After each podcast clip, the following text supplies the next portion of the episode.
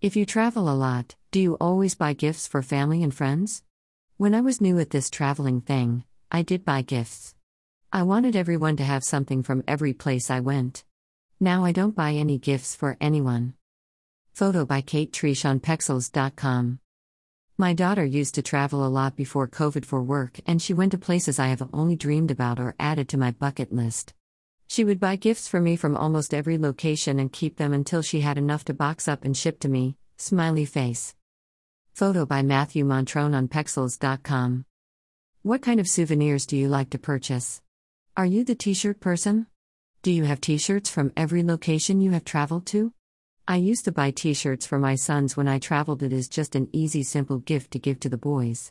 The girls would get jewelry, sarongs, or anything cute. Photo by Sorapong Chaipanya on Pexels.com. So, do you buy souvenirs for yourself? I usually buy the beach bags with the name of the exotic location on it, or I really enjoy postcards. I have had friends ask me what type of souvenir I would like to receive, and I always tell them to bring me postcards don't mail the cards, just bring them back, and that is exciting to me. Photo by Pixabay on Pexels.com. Angelina Jones.inteltravel.com.